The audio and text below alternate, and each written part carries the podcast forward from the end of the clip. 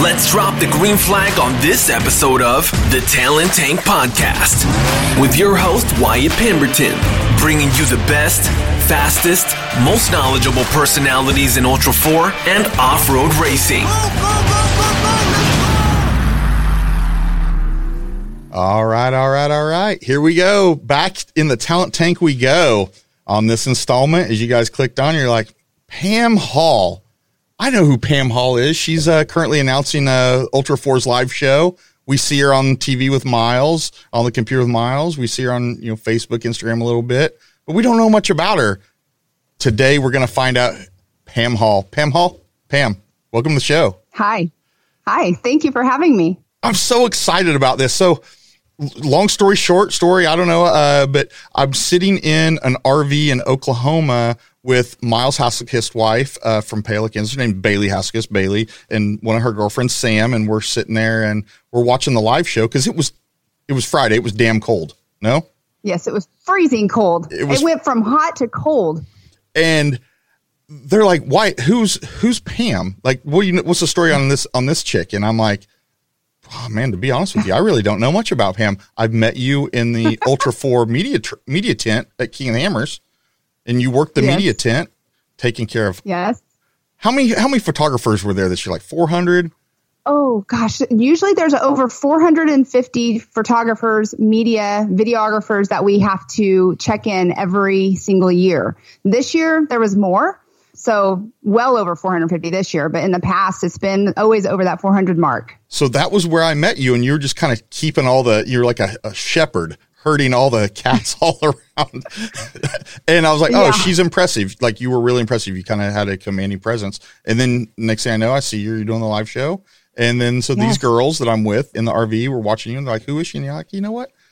Maybe i need to have her on. I came up to the the nitto trailer uh, to the nitto lounge and Yes. and they're not awesome Nitto Lounge. It kept us warm. and they're not paying me for this so nitto's not paying you know Me neither. right? Uh, we're, we're off the clock, and I come in there and you know sit down with you and Miles, and I watched you for a little bit, and then um, I came back on Saturday, and I, I thought about it. I really thought long and hard about. Let's get you on the talent tank. Let's find out who Pam Hall is. So here you are, Here I am. Let's let's really find out who I am. Dig deep and and you're first so time doing this for me. and you're so bubbly and awesome and full of energy. I have you know can fully see why you ended up with the microphone in your hand uh, announcing the live show. I think it's great. I can't wait to hear the story about how that even came to fruition. But Oh, it, it's definitely interesting. But uh, yeah, back to that media tent though. I was always I was named myself as the concierge of the media tent. I I think that's a fair statement, right? Yeah, yeah. I was always like checking people in, making sure they were good. Emily Miller started having me, you know, show them the maps and shuttling. So, anyways, we'll probably get into that more detailed though. and fixing people's Wi-Fi passwords, like Oh, because gosh. that's like super secretive. You guys, Yes. you have to hand over your device. You guys Yes. input it, and then you hand it back. There's literally three of us that know that password. Myself, Christy, Emily Miller doesn't even know it. And then normally the person that is doing the media in there with us for the Ultra 4 pages. We're the only ones with the passwords for that. And you're gonna take that to your grave, right? Yes. Yes. All the way. And then I'm always giving lead nav too. It seems like I would always call home to my husband, Hey, help me with getting lead nav on my device. And so I'd be giving it to the people that needed to know where to go out to photograph. And the funny, the not funny, that's the wrong word. The fun thing I think that like what I've learned about you and know about you is you are a very veteran, seasoned racer. You've got more than a decade of racing, desert off road racing under your belt, and and here you are showing up in Ultra Four, and everyone's like, "Oh, who's this new girl?" and you're This not. new girl wants to race Ultra 4. yeah, we're gonna ha- we're gonna put the petition out here with like throw up flares, you know, send out flyers, you know, get a get the the helo and some drones to drop flyers over Hammertown and be like, Pam Hall is available, has helmet, fire suit, oh. will travel. yes, I will travel with my fire suit and helmet always. Well, I think the way you can spin this is if you get Travis Walder and Dave and all that company to let you, you know, actually, you know, it's it's probably more more Dan Lloyd Campbell to put a microphone, you know, into your helmet and then you can do interviews on race course. That's how you should sell Oh. this. That would be totally awesome. Or do, you know, live in camp, you know, in car um, audio and have a camera going so you can go onto the live show as, as, you know, we're racing. I think this is That'd your be- angle. We're working on. I I'm, like I'm it. angling, trying to get you in there. But no, Like, yeah. I you would so you're the Love to be in a season- Can Am doing it. Oh, Or 4400. I would angle for the 4400, right? Yeah, that'd be smoother. Save all your teeth, get less shook up, right? so, uh, yeah, you've been racing since like 2007. We're going to go into that in a little bit and like how you got indoctrinated into everything dust and dirt and off road. You're a mom of a racer. You have a 12 year old son. He's a racer. Yes. And we're yes, he is. talk about that little dude here in a little bit. And then you're a patriot. Yes. Yeah. Very much so. and today. You've seen my Instagram post, huh? I well, that's what. so, and I told you, you know, part of doing this kind of job, I make sure I do my homework on you, and I'm like, wow. And we uh, we go over headshots too, right? What pictures Okay. we're going to use for headshots, and you and I went back and forth a lot because you want to make sure you get Yes. the right one. I want to make sure you get the right one. I want to make sure you get one that you like. So yeah, I have to, you know, e-stock you, so Right. so speak. Don't worry, I have to do it for the dudes too. So that's only It's all good. it's only kind of awkward. You know, there you are stalking Casey Gilbert and there's nothing but stuck tractors and, or James Cantrell, it's just blown out trailer tires. I mean, Oh you, you, it's a, you in an American flag bikini with a, you know, a flag and like this chick Yeah. rocks. couple firearms in my hand. Yeah. That was my 4th of July post. Red I love America and I love the flag. So, yeah, red blooded American girl. And we're doing it on today. Today's election day. Today's the Yes, third. So everyone's going to hear this and by, well, hopefully, you know, we haven't had civil no. war and well, we hope. Well, I hope there's not We a lot of lawsuits. did you vote? Did you vote? I did. I, I early voted, uh, maybe two weeks ago. Yeah. I, I would, Okay. I- it, where I live in southwest, uh, of Houston in a, kind of a suburb in a county that is, um, well, my, I'll tell you right now, my school district, my kid's school district, it is the number one most diverse school district in the United States. So if that tells Oh, you wow, anything, okay. so we're, you know, we may be a red state or maybe there's claims that we're going to be blue, but my county is 100% blue. So if, Oh, gotcha. you know, and I, I do wear my political leanings on my sleeve and I, I do feel like my vote is just a canceling out of another vote here in this county. And probably the other side Gotcha. feels the same way. So Gotcha. did you vote? Oh, of course. I went today. I actually went because we moved here last summer to North Carolina from California. And I registered to vote last summer when I got my new driver's license for here. And I show up to vote in my county today and they can't find me. So they proceed to tell me that I would have to fill out a provisional ballot and my vote probably won't even count. I was so upset because I'm like, this is pointless to vote if I'm not, you know, if it's not going to show up and, you know, count. So we left. My husband and I, we literally registered the same day. He was in the right county. I was in the right county, but they put me in the wrong county. I don't know what happened. But anyways, so I ended up finding out where I was registered to vote and I ended up going and voting. So now my vote will count. So it makes me happy. What? Uh, uh, yeah, I was, a little right. upset. You were a patriot and you did the right. Well, I mean, you did the best thing uh, uh, against all odds, right? Right, exactly. I didn't know I could go online and find out where I was actually registered to vote. He did that. I did not know I could do that. So, but I did. He he looked it up for me and made sure that um, he told me exactly where to go, and I went and I voted. So I actually voted twice today, but my first one won't count. But I got my neat little pin that says I voted. Well, there you go.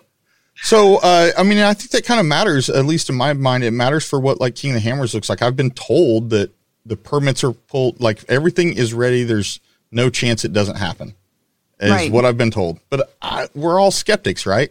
We've seen, Yeah, I'm I'm even skeptical too. So I mean, we've seen what they did with COVID. We've seen what the political spin on stuff. So I know I'm getting definitely out of my lane and the lane of the talent tank when we're talking about COVID and politics as they right, where they go in this country. But man, I, I think that you know could im- impact impact our racing, impact a lot of the guys and how they make money to go racing too. Oh, exactly. It's not hurting. I mean, I don't get political either, but it's it's hurting everybody, not just businesses and stuff. It's hurting racers, all the businesses actually that have to do with racing too. So, anyways, yeah, I'm I'm not a political person myself, so But but right, but, But- but, we go right. vote. We go vote. We, do exactly. we do it. We uphold our obligation and we we go handle business. Uh, that's that's what that's what we do. You can count on us. Yeah, the, the American flag bikini and the guns. Awesome. I think anyone that can pull that off, they should pull that off. I fully support. I fully support. They're great. They're awesome. I, I, I know a little bit more about you and knew that w- the type of person I was going to deal with in an interview tonight. And I was like, wow, this chick's awesome. and my and my husband took those photos. and he's a photographer. So I and now I'm going to get into that here. So let, let's talk current affairs outside of the election stuff. Okay. We're fresh off nationals. We kind of mentioned that. You know, that's a, a week and a half ago. How nationals go for you? It went great. I actually I was on another event for 2 weeks before nationals. So I went from one event to the next. And when I showed up at nationals, I showed up on Monday and normally I don't show up till Thursday since I do announcing with Miles. I they don't have me come in till Thursday because they don't need us till then in reality, but I showed up and on Tuesday morning, I went out and I started doing course marking with JT Taylor and Rusty. Rusty was also there, Rusty Travis, who is normally at the start finish line. So it was so much fun to get out on course and do course marking because I've never done that. It got me familiar with what the racers were going to be on. So doing the announcing was easier. So I actually did that Tuesday and Wednesday. So it was completely different than what I am used to. But um, it was super hot. We were talking about weather It earlier was. It was. it was super hot. Like we were wearing t-shirts, actually like tank tops and shorts doing the course marking. And then come Thursday, it cools off. Friday come qualifying and everyone's freezing their booties off and we're like layered up, have hand warmers in our pockets, you know, and it's raining. But um, Nationals was really good. I had a lot of fun. Nitto was awesome for letting us use their their lounge to announce in, so it made it nice and cozy. I had a blast. I felt more comfortable because this was really my only my third time announcing on the live show, and so it it was easier, I think, to announce this time. Being on course, doing my homework. Miles is a good teacher, so he's uh, telling me what I need to do. So I've been doing my homework. There's absolutely that. Knowing the course is absolutely you know imperative and to have experienced. I think that's why people that are are racers or have raced do such a good job in that role of announcing him. They, they, they can convey in words exactly what the guy with the helmet on in the race car is kind of going through at different portions of the course. Mm-hmm. So that was really cool. That was cool. You also got to see the other side and you got to work with JT. A good day with JT Yes. is better than a bad day with JT. So I had a great day. It was awesome. He took me up Hell's Gate, which was one of the hardest obstacles on the course. We went up it. He has um, a side by side, and so we were actually out pre running and not pre running. We were actually out course marking. He said he was going up it, and I said, "Well, I want to get in because his daughter had been with him the whole time, and she went back early this the on the second day." and it was on loop B because there was an A loop and a B loop. And so when he said he had a free seat and I asked him if I could go, I'm like, heck yeah. So I jumped right in and put my four point harness on because he didn't have a five point, but strapped in tight because it was, it, I mean, it's hard to explain it, but it was basically you had to pop up on straight faces and then get the front end down and then pop back up. But a lot of the racers didn't even use that line during the race. I would ask them when they would come in to interview with us, and they didn't use the line because they were told it was going to be slower. So when I saw video, I think it was of Rusty. Rusty Blyler going up. He, oh my gosh, I was so excited to see that he did that. And he popped right up, and he was he was up at in 30 seconds. So that was that really gnarly rock ledge when you came out of the creek to the right. It was a right hand Yes. turn and you went straight up at a 30, 35 degree angle and it just looked Yeah, rough and nasty. Yeah. Because- then that's the happy they happy, stated that- right? Exactly, happy pappy. But if if you stayed to the left instead of going up, you were you stayed in the creek for a little bit longer, and then you, you know, it it was a longer way around. But they said it was faster. But I don't I don't know how fast it was actually. I think Rusty said he passed three people there each time he did it Yep. was what, what, if I recall correctly. And then, so you're riding with Mm. JT and then, uh, did you wish him happy birthday? Yes, always, every day. Always, always, every day's JT's happy, happy birthday, JT. I hope you're listening to this on your windshield time. But uh, JT had his daughter out there. I want to talk about. You brought up Maddie. Maddie, his 15 year old daughter. She's. Well, I've met her one other time, but she's amazing. So she, uh, I don't know if she was an aspiring photographer or it just kind of got put on her, but I think she showed some interest with Rhonda Howell about photography, and then the amazing Alan Johnson, who was on the talent tank just a couple weeks ago. He loaned her some camera gear, and she went out on course during uh, the race, and the pictures that came back from that 15 year old girl's eye amazing like Are amazing, uh, amazing. she, yep. she killed it like she's you know professional grade and 15 so i think i mean i, I think as us as a a group a entity a family a community whatever should you know i think you know support those that support you and i think we should be fos- Right. fostering fostering our youth and and there's some stuff that you're doing in the future that uh th- that i think is awesome uh, along those lines about fostering the future but yeah i think she's one of those people that I mean, she's JT's kid. We're gonna. T- she's gonna. She's already Right. under the wing of Ultra Four, so it's uh, foster whatever her interests are. Exactly. And she is, she's an awesome 15 year old. I had spent time with her out on the course marking. And then also at night, we would have dinner. Like we had dinner at Area 51 there one night and just every night at dinner. She's just super, super awesome to sit and talk with. And then, to, like you're saying, to see those photos that she took, I would not have ever guessed that she took those photos. Like they looked like somebody like Alan or like you're saying, Rhonda or somebody that's seasoned took those photos. She has a great eye. And that's the thing that you know, as I've done this show, like, and Alan can vouch for this. Which your headshot, everyone is going to see your headshot is attached to artwork for this that we talked about earlier. Uh-huh. That's an Alan Johnson White Collar Publishing picture. Alan Alan took your picture. Mm-hmm. I I don't remember what event it was from. I think it maybe it was from Moab, but anyway, is it? It was. Alan takes some great headshots, and so he and I, he always supplies me with. I don't make any money at this, so I'm not really. And and he, he loves what I'm doing, and so he, he you know, he's he he's always good about that. Lana Scott's another one that always gives me good pictures. But, Oh, yes. But as you go through, at least at this point, going through all these other photogs pictures from an event, I see a style. Like I can tell a style. Like I can tell who the photographer is before I look, Mm-hmm. scroll up or scroll down on social media, even see who it was. I can almost, I can't get them all right all the time, but majority of the time, Mike, I can tell an Alan Johnson photo from Yeah. just about anywhere. Now, if he's told me on text, he's thinking about changing lenses.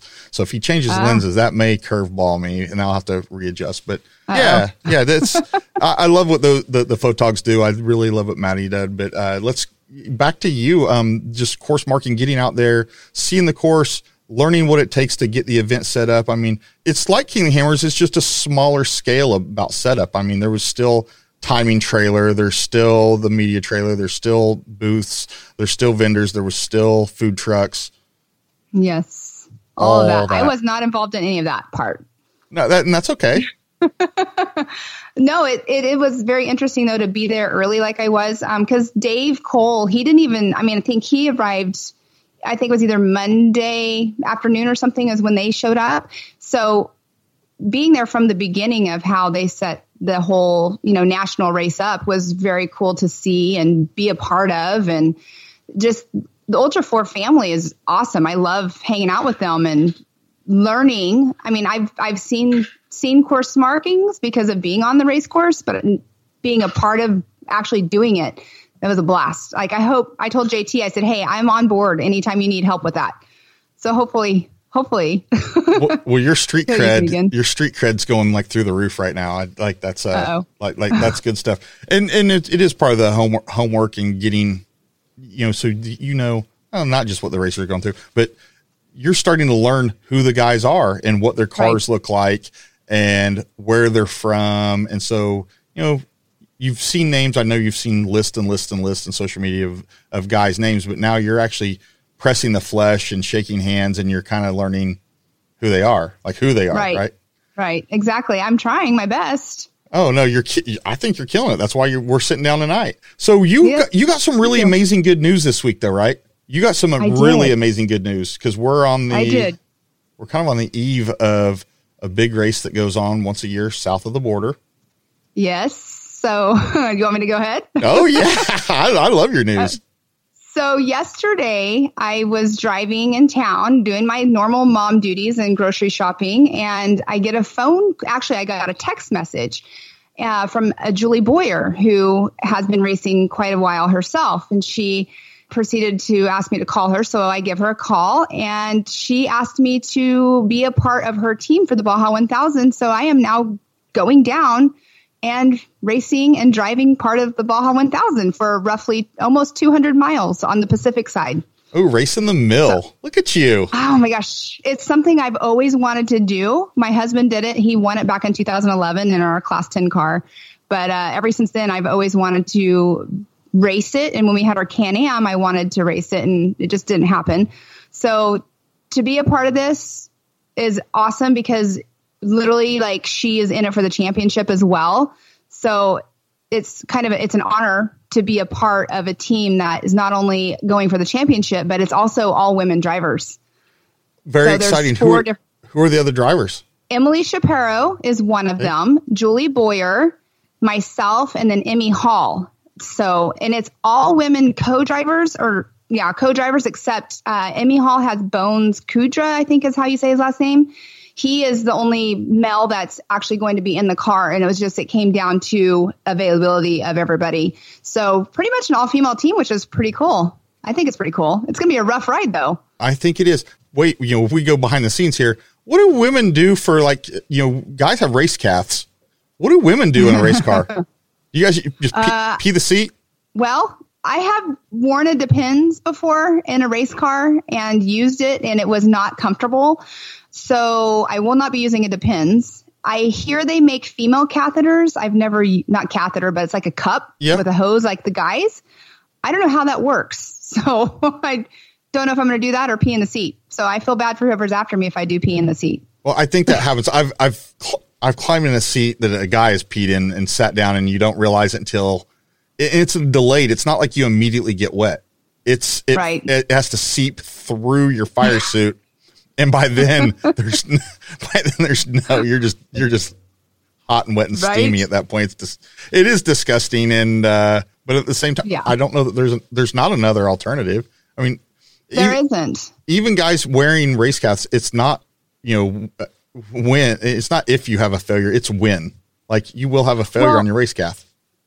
it has happened. My husband's had it actually happen to him before, and then you know comes out with a wet fire suit. But what sucks about it though is you think it's easy to pee while you're driving, and it is so not easy. You have to, I mean, you have to be in a speed zone to even try to do it because you- you can't pee when you're going however fast we'll be going and you know bouncing around. It's not easy. You have to really think about it.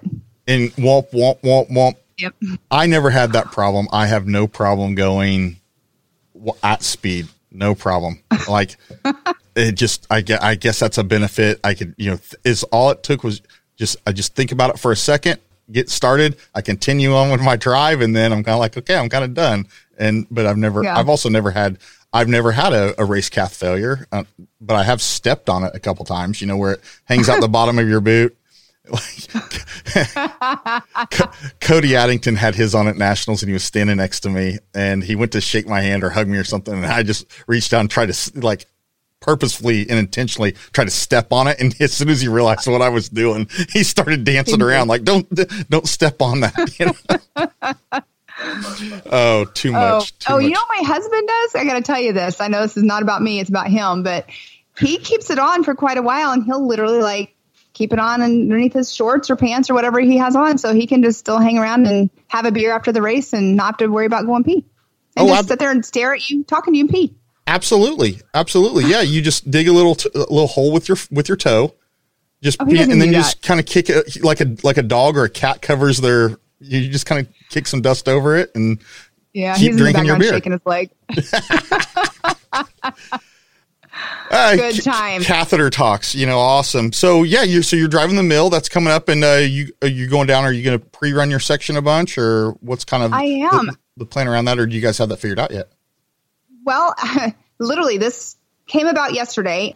I am now leaving Tuesday, as in a week from today. I'm going to go down. Actually, I'm going to fly into Bakersfield, where I used to live, because that's where the Boyers live as well. Um, and I will we'll be leaving on Wednesday. So a week from tomorrow, we'll leave for the thousand. We'll pre-run. I'm not sure if we're going to pre-run Thursday, Friday, Saturday, exactly what the plan is, but we're going to get down there pre-run, and then I'm just going to stay down there after we pre-run, and then the rest of the team will be down in two weeks, and we'll tech the car and get our IVs because actually Julie Boyer does the finish line IVs, so she hydrates the drivers, so we'll all get hydrated, and yeah, I'm excited about that because I don't want to be racing dehydrated. The rest of the team will come down, and then I'll I'll come home after the thousand. It's uh, I love adventure, and I have this mug that says "Say yes to new adventures," and this is a new adventure, and I'm super excited about it. Sucks, my you know my husband's not going to be going, but I'm going racing. Yeah. it's not the first time I've gone racing without him. Right. well, uh, and, and and from a guy's perspective, how many times do we go racing without our spouses? We're like, hey, I'm out here. Sometimes they're happy with it, sometimes they're not. But I love Yeah. that you brought up the hydration and getting the IVs. When the Team Indiana guys were going to go race Vegas to Reno back in August, we were on a text chat, and I was like, dude, you guys need to make you know sign if you're going to even if mm-hmm. you're not going to go hit mucho más cervezas the night before, you should probably still get the IV. I mean, it's you know mm-hmm. on on a hot race in a hot race car. Oh man, I mean, Yeah. We, saw a mistake that happened at uh, at nationals, and I don't know if it was. I believe it was fatigue. I mean, I actually didn't. Have, I never asked him about it, but Josh Blyler, national championship, he's in the running for the national title. I, it's endurance racing, so it's not just keeping the car together; it's keeping you physically and mentally in the right place to make the right decisions. And he missed driving over one of the timing loops and had to do B loop again. I think is how it worked Yes. out, and that's how Eric. Miller wins national title. And and and I part of that is staying hydrated. And it, the the first thing to go when you get dehydrated is vision and uh, Your thought. and your thought process. You start your mind starts wandering, and you make mistakes. And sometimes those are costly. Like you wad up a car, and other Yeah. times they're costly. You lose nationals. You lo- lose the national title. So Yeah, that was a bummer. that's awesome though. So she does that. She does that. She actually was the one at Vegas, Vegas Reno doing those IVs. Oh, so then that's probably who Jonathan Terhune and uh, and company got their IVs from. Yeah, Oh, more than likely because it's her. That's She's building a business on it. And it's you know I've I never heard of it. And then the last time I raced Vegas to Reno myself was uh, I believe 2018, and she was there doing them. And I failed to get one, and I should have because I myself got a little dehydrated. Uh, Vegas Reno is my favorite race to actually drive. So well, so I fast. failed. Yeah, it's the best race. It's the best race in North America. Well, it, In America, United In America. States. No, I'm with you. I, I, I like I like the fire roads. I, I it's just so dusty, and it's the first It week is. of August, and it's so hot. It's just It is. it's ridiculous hot. It is. I've heard rumor they might switch it up this year, next year, and go from Reno to Vegas. How Start crazy would that be? That's a I've great rumor. rumor. I don't know who I heard it from, but oh my gosh, if that that would be awesome. A lot of people have always said they need to do that, and if they actually do it, how super cool would that be? End in Vegas and party in Vegas afterwards. I'm down. Yeah, wait. I mean, I, Reno's nice to party in, but Vegas is Vegas. Uh, Vegas so, is Vegas. do you change the name as a R to V? I would have to. I would hope so. I don't know. I don't know. Ah, well, well, well. Let's? Let's dive, let's let's get the flashback going. Let's get back into who who Pam Hall is and find out about you. So you uh you were born in Elk City, Oklahoma, which really isn't that far from Davis, where we raced. No. Was maybe an hour, hour and a half. It's about probably about an hour and a half, hour and forty five minutes. It's on the I forty. It's in western Oklahoma. I was born there long time ago, but uh, my dad was born there as well. So my family was from that area, or my dad's side of the family was from that area. And then when I was seven years old, my parents, my dad's family, we, they sold the family farm that we lived on, and we moved to California, where my mom's family was from. So I lived the next thirty five years in California and then up and moved to North Carolina last year with my husband and my child and yeah, got away from the West Coast. But yeah, Oklahoma. I've Yeah. only been back a few times. I've only dri- I drive through there. I've never lived. I like I like partying in Oklahoma. Like I, it seems like I'm always recreating there. It's like between Grand Lake on the water, growing up as a kid, or going to Disney Oklahoma with rock crawling, or going to Sayre uh, for like Oh. Dirt Riot, or going to Davis for you know Ultra Four, or going to Little Sahara to the dunes. Oklahoma has a lot of off road and outdoor activities. Surprisingly enough, yeah. It does. I'm learning all about it. And I guess there's a, what, Mid America is another um, association. Yes. The, well, the, we're going to be there next July. Are we going to be there? I oh, yeah, I- bring him. I want him to race it. So, Jay, Oklahoma, it's next July. I think Chip brought this up a little bit. when We are talking about it. it's apparently an eight day off road Wow. outdoor festival, and Ultra Oh, Fours wow. are going to be there, or at least there's a spot for them. I don't think it's a nationals point. I don't think it's a national point race, but I think it's kind of like a. They're going to have it set up like a Crandon. Okay. I, I could be off on that, but It's not on our schedule. it's not. No, Dave purposefully, intentionally took me and introduced me to Jason that is uh, doing it. So I'm I'm excited for it. I'm looking forward to what they pull off there. But yeah, a lot of stuff going on in Oklahoma. But you live in Yeah. ne- Nebo, Nebo, Nebo. It's a super small town. I don't. We don't even have a stoplight. Oh wait, no, we have one stoplight. and it's and it's like northwest of Charlotte a, a, little ways. How how long does it take you to get over there? It takes me about an hour and a half to get to Charlotte. Well, to the airport, anyways. But I live on Lake James, so Lake James is a big lake here that we found five years ago. Fell in love with the place, moved here. But Nebo is what our town that we're our township is, but I'm on the cusp of Morganton, which is a bigger town. Okay. So I usually say I'm from Morganton, not Nebo, because Nebo's like, where's Nebo? A dot. It's kind of like where's Randsburg, right? So how did you how did you guys you and Christian find find Morganton and then just say we're punching out of California and going all the way four time zones different?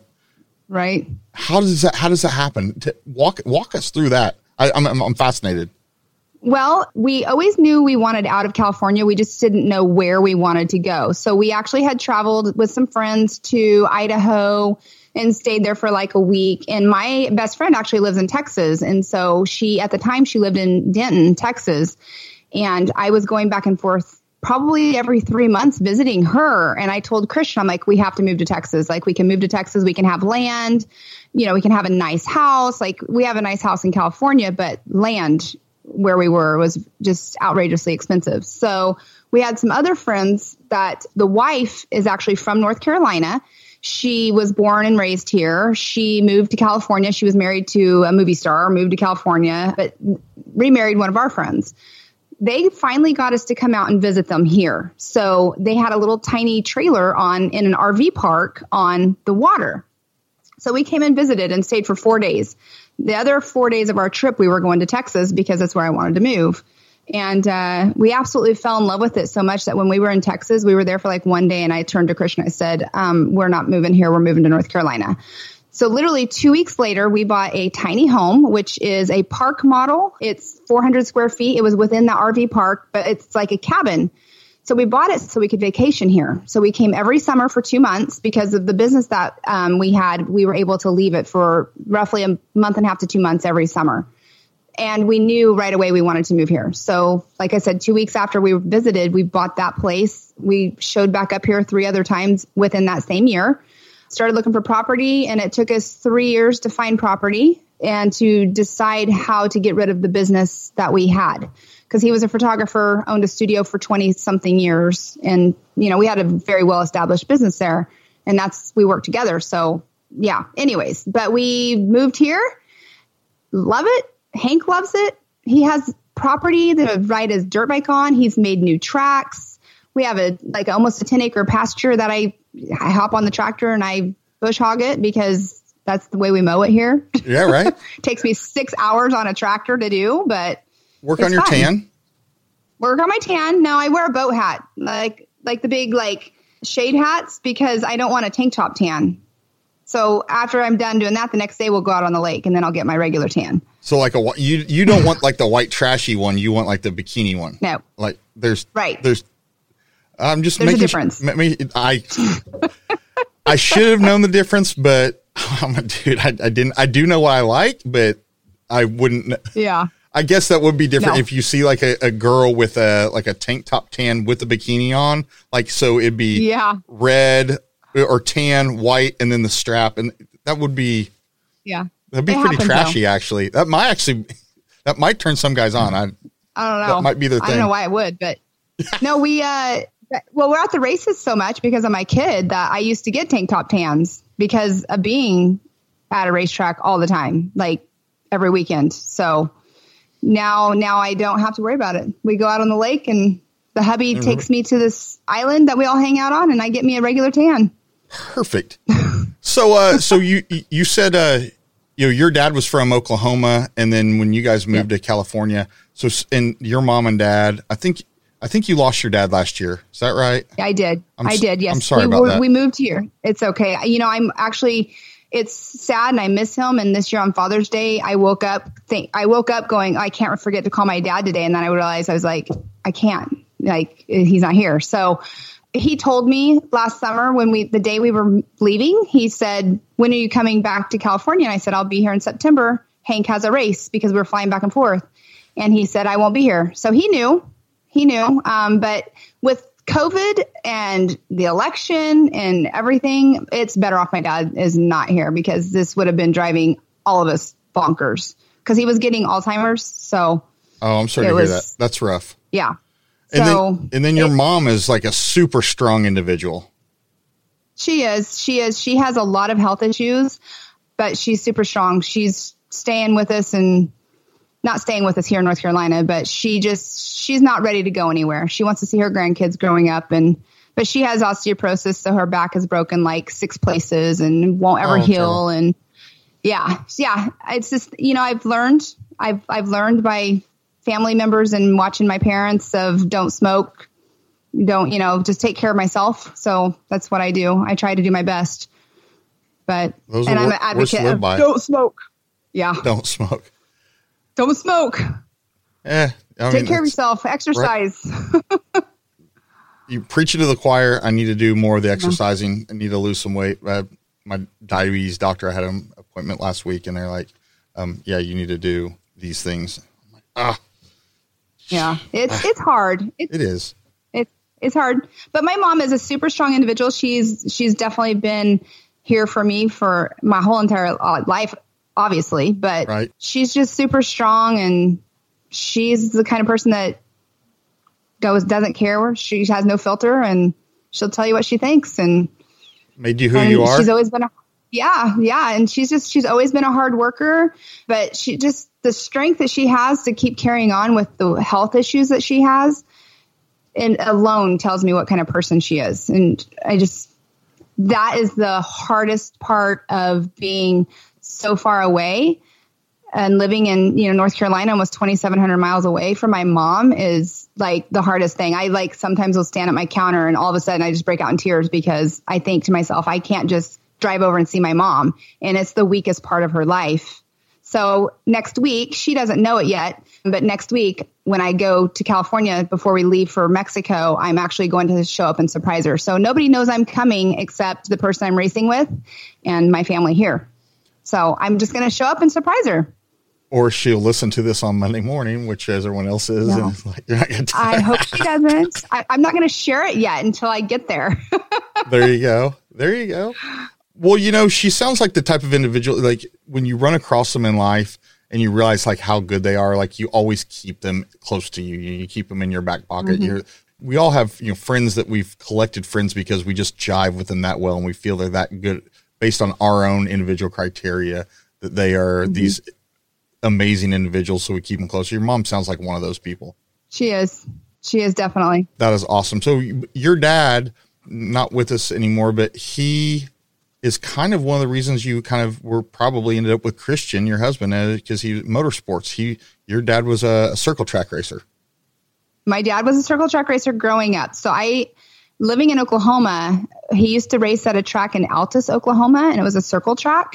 It was a pavement track at the time. Now it's dirt, but I used to, that's where I spent my Saturday nights when my dad was racing. I just remember going, going and watching my dad race and then um, watching my mom be like crew chief, kind of like I am to my son's racing, watching that. And then when I moved to California, he, he still raced um, and he did circle track there as well, but on the dirt. And then growing up, you know, the whole racing, everything. So my husband is desert off road. My dad was circle track. So I just naturally was, I guess, attracted and uh, had a lot in common with Christian because of the racing. I didn't really know him before, so I didn't race a lot. Like, I didn't go to any desert races until after I actually married him, to be honest. Well, no, no, no, we were dating when I first raced with him, but that's but you were already kind of like you already kind of had one leg in yeah, to, to the racing yeah, world like like racing. like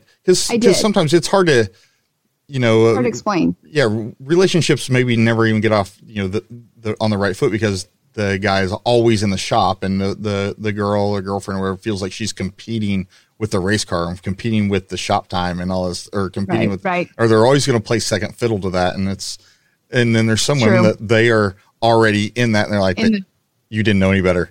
No, no, I didn't. I actually, my mom has pictures of me from when I was a kid and my dad was um, working on a truck or something. And I'm like next to my dad. Like I was the tomboy of the family. Well, I guess we were all tomboys because we lived on a farm, but I was, they, my parents tried one more time for a boy and they got me.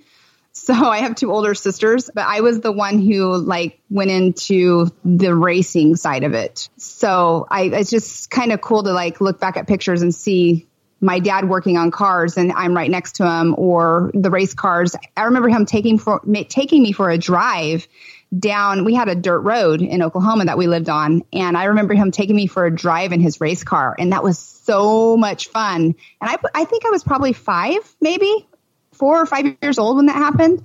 And I just still remember that. And that's the love of speed and race cars, you know, has always been there with me. And then when Christian throws me in his car, hey, you want to drive my race car? I'm like, sure. right. And that was it. But I also uh, grew up with this girl named Amber. Her brother is Kevin Harvick. And so I grew up actually going as when we were younger, I would go to his go kart races with her and her family. And then um, as he got older and he started racing bigger cars, we would go out and watch him on Saturday nights. So I've always been around the racing world. I no longer speak with Kevin Harvick, but um, I mean, he is who he is. Everybody knows who he is. I, I definitely, I miss those Saturday nights at the racetracks watching people race and like, well, I guess I see my kid do it, but it's just something I grew up doing. It's my life. And so that's why I love racing so much. And people don't get it, but it's just been my whole life. Well, we're gonna mix it up a, a little bit uh, and kind of kick it out a little a little bit out of order. So we've talked about Christian and we talked about Hank a little bit. So so Christian, you and Christian, you've been married for how many years now?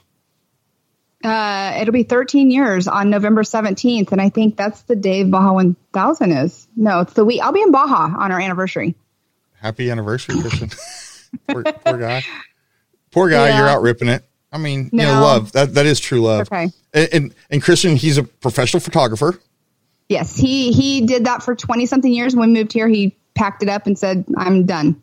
And so he's not doing it anymore. So, so how did you guys meet? How did that? How yeah, did that come mutual friends. Your mutual friend set you guys up. Uh, yeah, a mutual friend didn't set us up.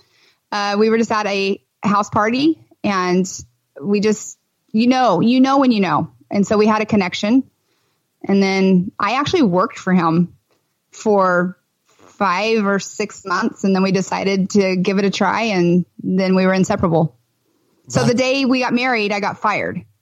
but I still had to run the studio for him. for less pay.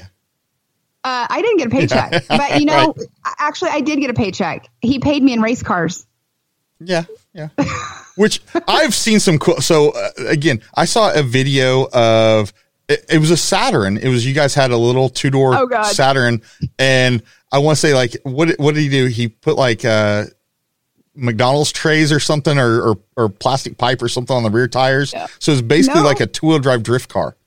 It was okay. So in Bakersfield, front wheel drive drift car.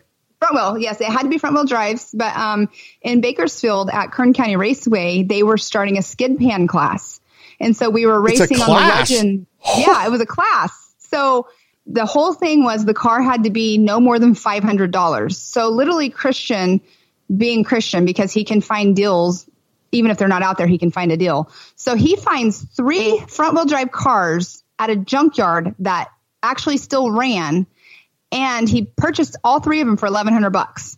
So we had three skid pan cars. We had one that we would let people drive uh, like we'd have friends, hey, come out for the weekend and have fun. And then he would drive one and I would drive one. and then they put uh, steel plates, I don't know how thick they were, on the rear wheels. They took the tires off the rear wheels and they welded them to the well to the wheels. And then they put chains to the car so they wouldn't fly off. And then you had a skid pan and they had to be front wheel drive. But I kind of got messed out of the whole deal because mine was a stick shift. You could not have a stick shift and do a skid pan. It just didn't work right. So, anyways, Christian ended up becoming the track champion. Oh, really? Okay. yeah.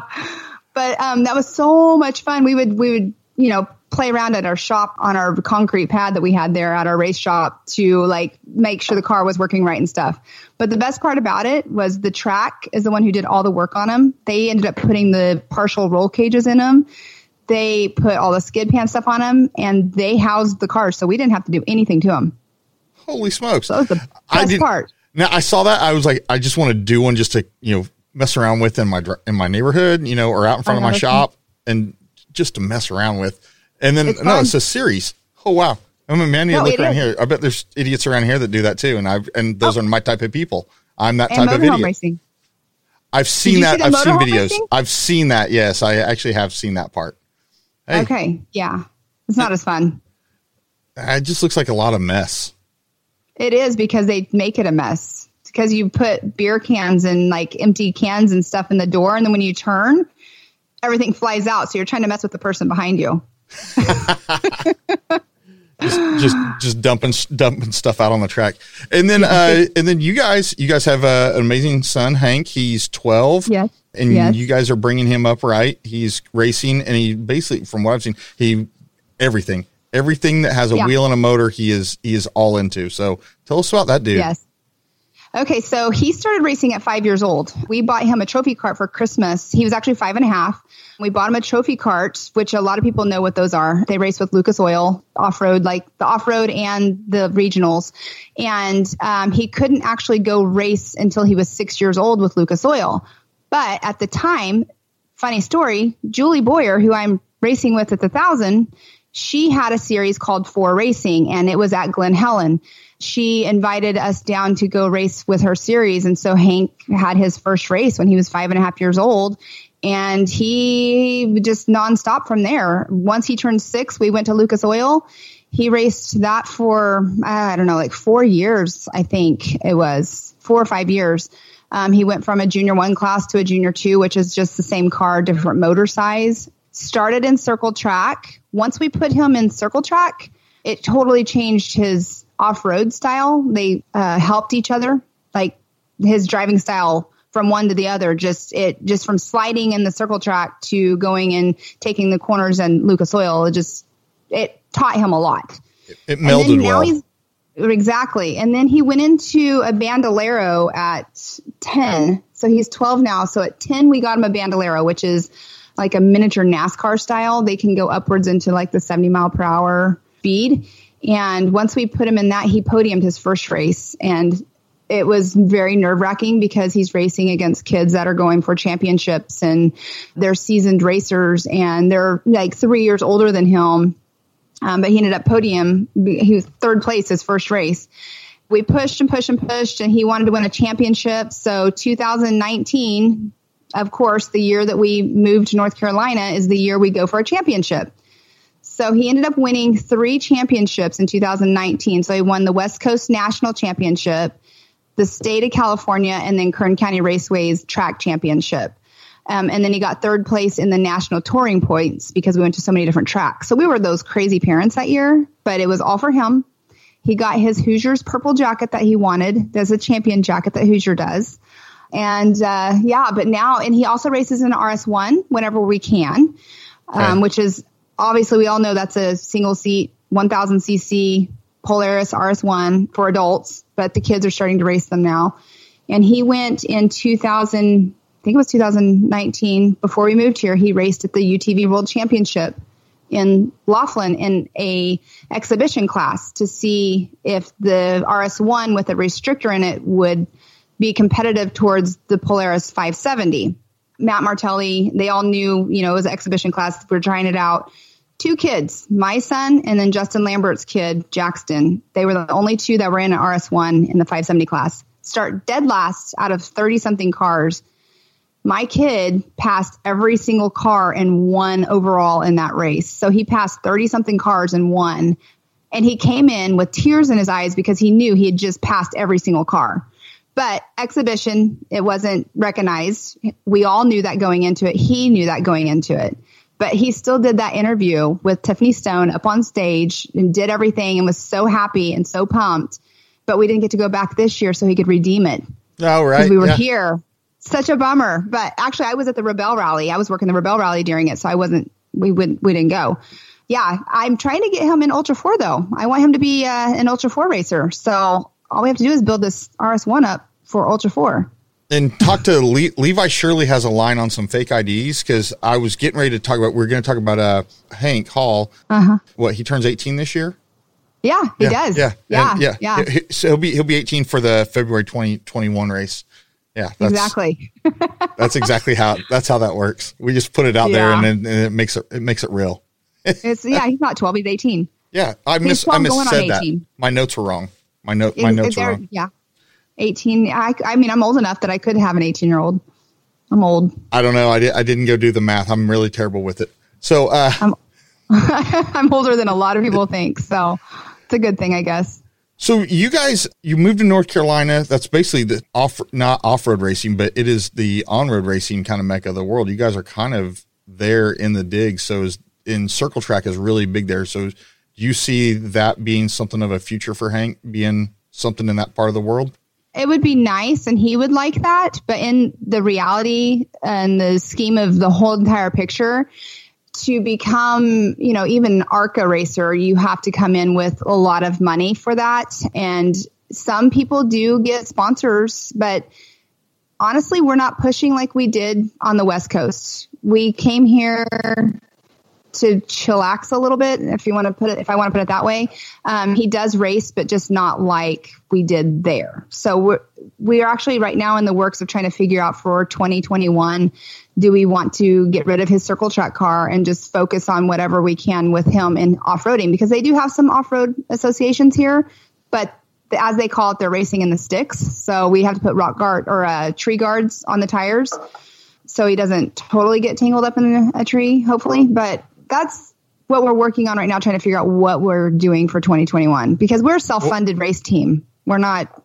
Yeah, that's and, and, that's fair. I I mean, look at what happened. You know, just look at what happened to Nationals. Look at what happens to the last couple. You know, King of Hammers. Look at guys mm-hmm. like Eric Miller. Look at guys like Josh Blyler. Mm-hmm. Nobody is faster in tight rocks and trees than Josh Blyler.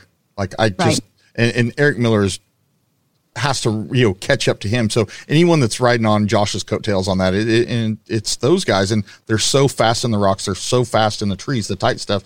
So it's because they grew up doing it. You know, the those guys exactly. r- running the Line Mountain series. That's all they know. So if you raise Hank for the next, he does a bunch of tight, you know, tree races in North Carolina for the next four years or five years, and he shows up at Ultra Four. All of a sudden, he's he already has it right. He understands yeah. hitting those things ruins your day.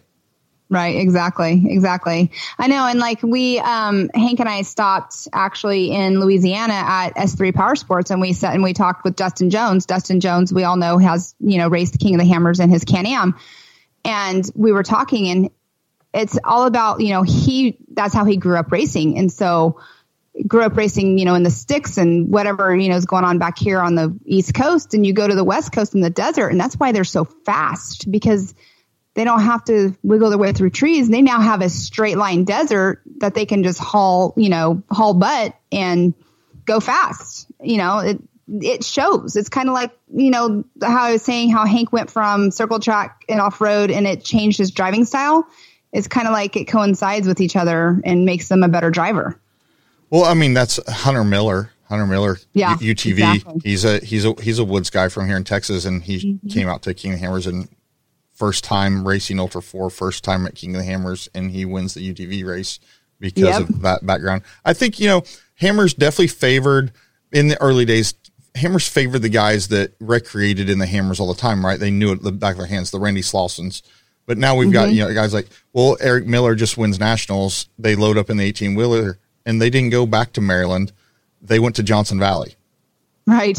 Because they were already halfway that. across the country. Let's just go ahead and finish out the rest of the country. So they're out there testing, mm-hmm. tuning, practicing, and that's what it is. It's uh it's the playing field has kind of gotten leveled on those guys that had that I call it tribal knowledge, tribal knowledge of what Johnson Valley was and what the trails were and what the rocks were mm-hmm. and all the paths and all the shortcuts. Well, now guys are doing their homework, but they're coming at it with a different set of eyes, right? The different mm-hmm. mindset. They're coming out with this immobile tree, immobile right bar- barrier for entry mindset. Anyway, and, and, and, they're being successful at it. So it's really cool to see all these different walks of life all merge and meld together into what's Ultra Four has become. But I can right. see Hank doing that. Yeah, me too. So you guys, you guys ran the uh, Christian's photography business for many years. He had it for like 20 years. And then, but mm-hmm. before you guys, when you guys first met, you were working in a, a pharmacy? I did. I was a pharmacy technician. I actually got my first job at 16 in a grocery store. I was bagging groceries, worked my way up into checking and I mean, checkers actually made decent money back. You know, I was 18 years old making, you know, 20 bucks an hour as a checker at a grocery store. And then I went into a customer service position there, of course, because I love to talk and talk to people and help people. And so once I was in that, I went into the pharmacy and I was grandfathered in and have my pharmacy technician license. So I did that for years before Christian's business and before marrying him and or working for him and then marrying him. But now here in North Carolina, I have my real estate license and and how's I'm that going? Gone I, I'm on the road a lot, so yeah, how, yeah, that's yeah. how that goes. I, I fully saw that coming when I saw your, your real estate license. It's like, how does she sell houses when she's never there? Yeah. Well, I actually got my license right before Hammers this year. So right before I went, I passed my state board and I go to Hammers. I come home. I'm home for what? Two weeks and then I three weeks and I left and went to work the Mint 400 because I did driver's registration there for Mint 400. And then right and after then the Mints when COVID hit. So in reality, I haven't had time to build it. But then again, I've been because the offices were closed and it's hard to I mean, really, it's hard. Well, it's hard to show something. a house when pe- people don't want other strangers touring their house when you don't know where During, they've been, and so right. there's. But also, I'll tell you, my neighborhood, it, house the house turnover, and you know they're selling. It's like it oh. is completely a uh, a seller's market right now where I'm at because the the inventory for new homes is apparently really low. I, I didn't feel like construction oh, yeah. slowed down during this, but it must oh, have slowed down just enough. No. It didn't slow down here. Our, I mean, our houses, they don't stay on the market here. They still are not staying on the market here for very long. Like within like a week, houses are selling. We had a, a almost a three million dollar home and the most expensive home on the lake here. Well, it was the most expensive home on the lake. It sold in ten days, and it was almost three million dollars. Somebody oh. came in and bought it cash. So real estate's moving. I just I'm not home. I mean, I'm really not home. I show property when I can, but otherwise, I'm not home. I'm quite enjoying being on the road, to be honest with you. Being a, it's a, fun. A off-road mom, race mom, and uh, just this in general off-road personality. Like you are a yeah. off-road personality at this point. How cool is that?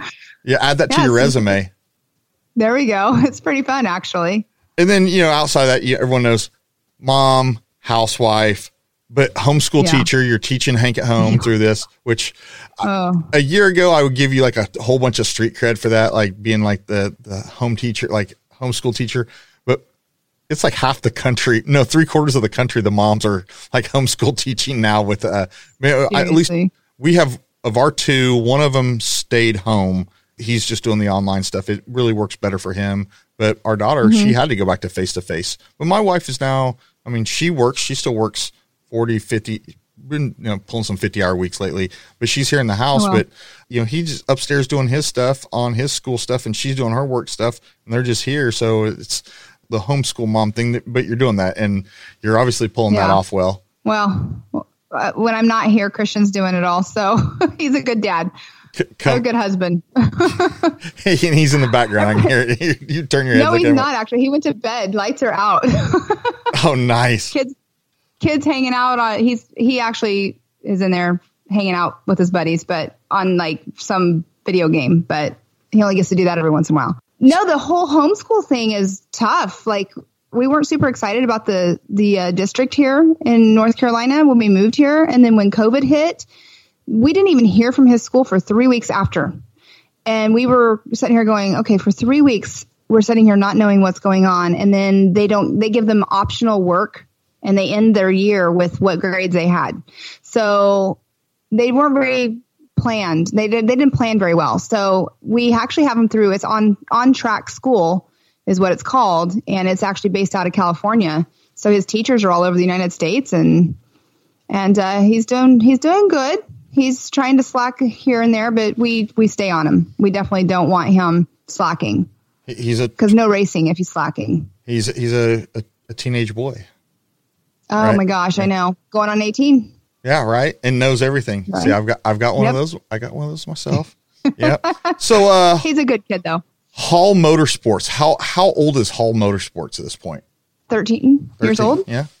How how did how did Christian get into off road racing? His dad had a Honda Odyssey, I believe, is what he had way back in the day. Um, he has a really cool picture actually of his dad f- having fun in them in the um, dunes at Pismo in in California. But I think him and his dad built a class five bug, and they would race it. That's what they used to do. I I wasn't around when that car was around. I that was before me, but that's how he got into off-road racing but he's always been a dirt biker so he's always ridden dirt bikes and he grew up playing in the desert with his dad and riding in dune buggies and motorcycles and just transpired into a cage because he broke his collarbone one too many times. With, with age comes the cage as you giggle. exactly. As you're giggling. exactly.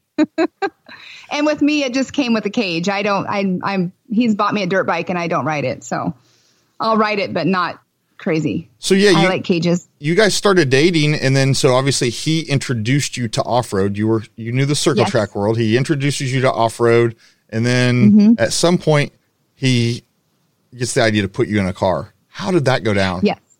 So we were dating like two months, maybe three months, and he Oh, quick. Like- I just yeah.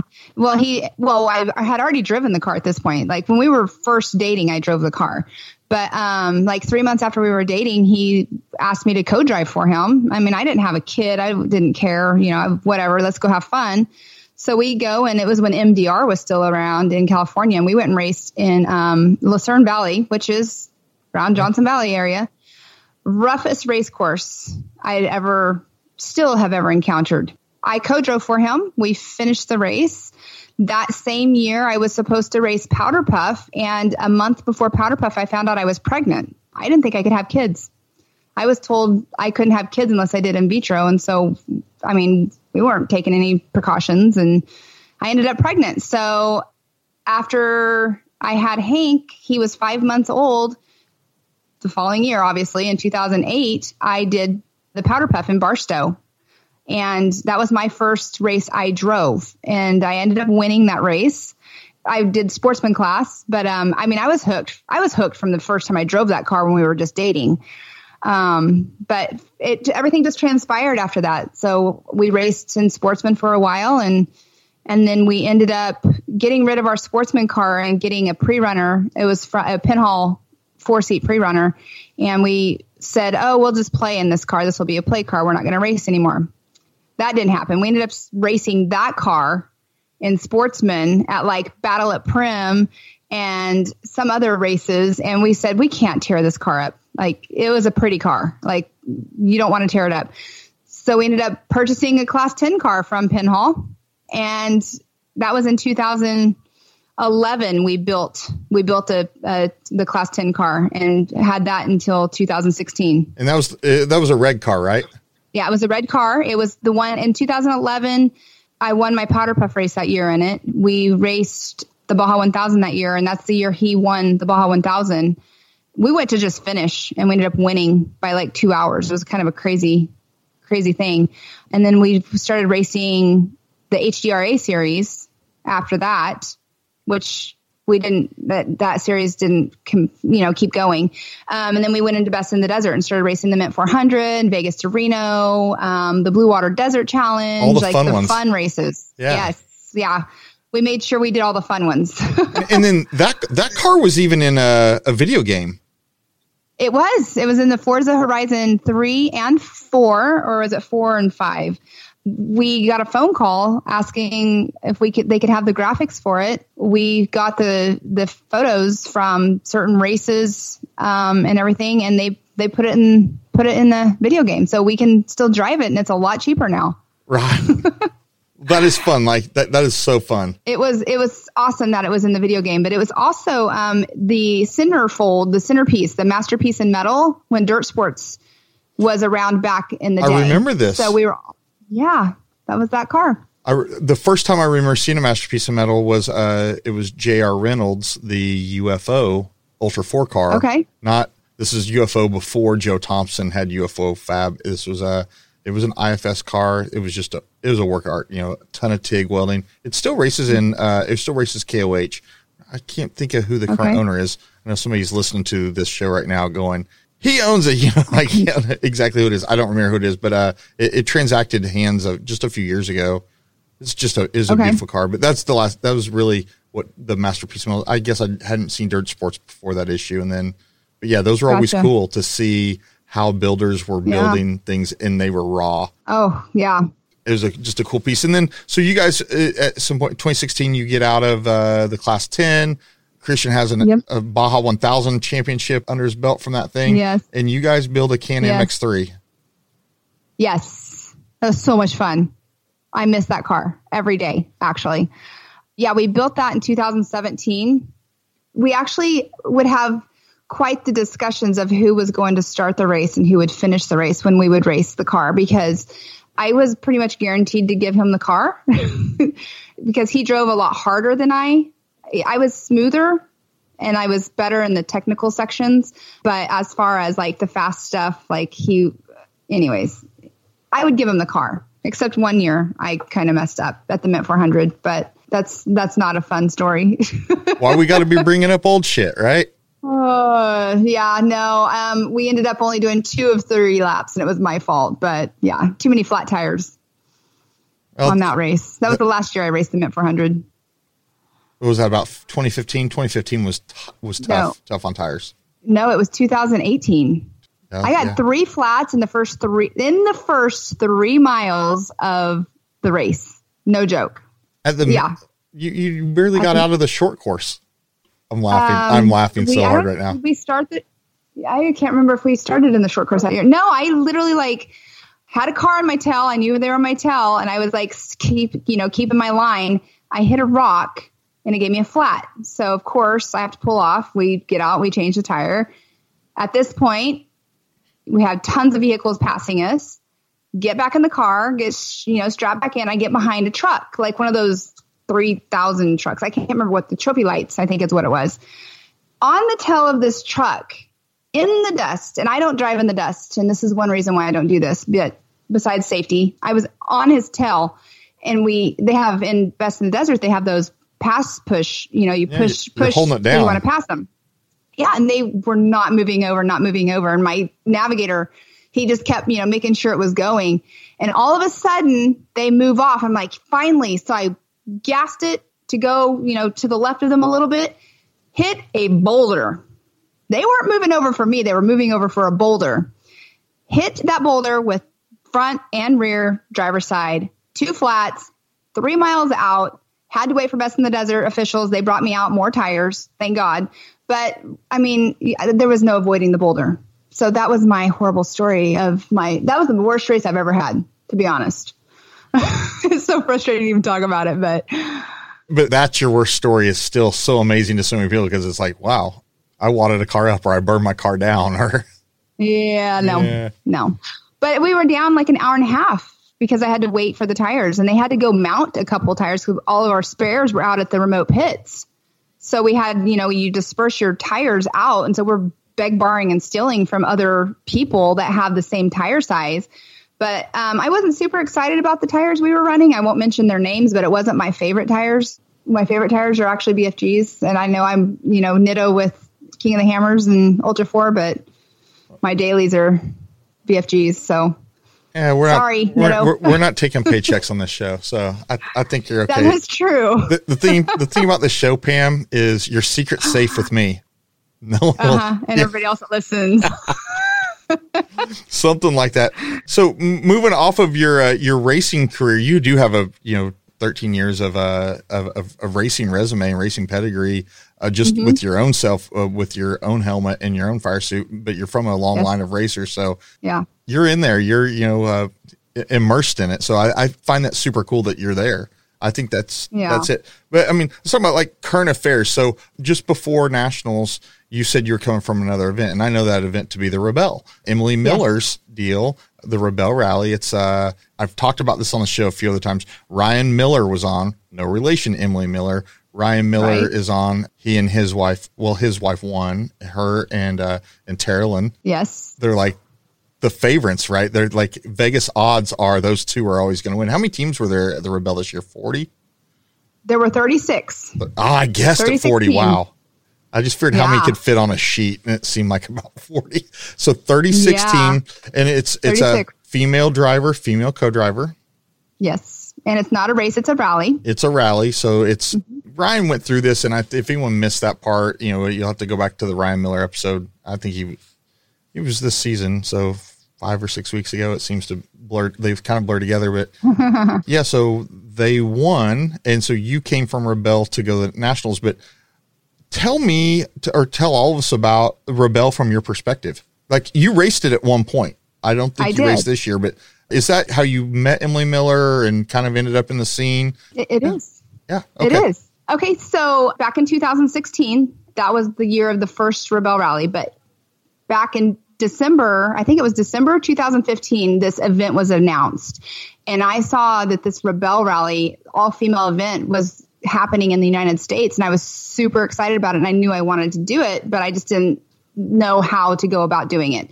Because I always wanted to do the Gazelle Rally, which is in Morocco, and that's an all female event as well. But that one's like thirty thousand dollars. I think that's the cheap side of trying to do that rally. But it's a na- you know navigational rally only. So 2016 and 17, I was a competitor, and um, I fell in love with the event. But Emily Miller had called me. I was actually here in North Carolina on vacation, sitting on my dock down by my boat. Sarah Price had talked to Emily, I believe, or I had talked to Sarah Price at the Mint 400 that year, so 2016. She said, You should totally do it. Like we've talked about racing and rallying. And so Emily Miller ended up getting my phone number, calls me and says, I have somebody that can be your navigator if you're wanting to do it. So she set me up with somebody. Um, that person ended up not working out for me um, once we met in person and everything. And I wanted to do it really bad. So my girlfriend Carrie, actually it's Julie Boyer, Rick Boyer's daughter-in-law. All the Boyers just keep popping up in my life. She became my navigator two weeks before the event actually happened. So she came in, she did all the navigating and Rebelle Rally is a map and a compass and you have map tools. Like that's the only thing you have. Yeah, Your no, phone? no phone, no, No. the off limits, no GPS. This is it's like exactly. Sectants and sectants and uh, minutes over hour. Like you guys Yes. are. Ryan had told me like there was a point where they had set up the tone rings on the ABS sensor to read off distance on the because it was like you had to go. You oh, and Emily, the diabolical genius that she is, the evil e- e- evil doctor that she is, sets up everything. Everything is metric. Yes. Is that right? Everything. So everything's kilometers. There's no, it's not Yes. miles. And so when you go down a road and you know you're going towards this waypoint that has at some point in the future down this road that you need to go, let's call one kilometer, which is, or 1.1897863 kilometers is what she Right, wants you to go. And then you have to convert Right. that to whatever your car is. So he said something about they modified like the tone rings in the ABS to count revolutions off the tire so that they knew going down this path that they needed that tone ring to, to click off seven more times. And so it's like one, two, three. Okay, we're here. Let's mark or how do how do they mark and take score of about of, of where they're at? How does that work? Well, you had to you had to be able to navigate on the map exactly where you were with the lat and the long.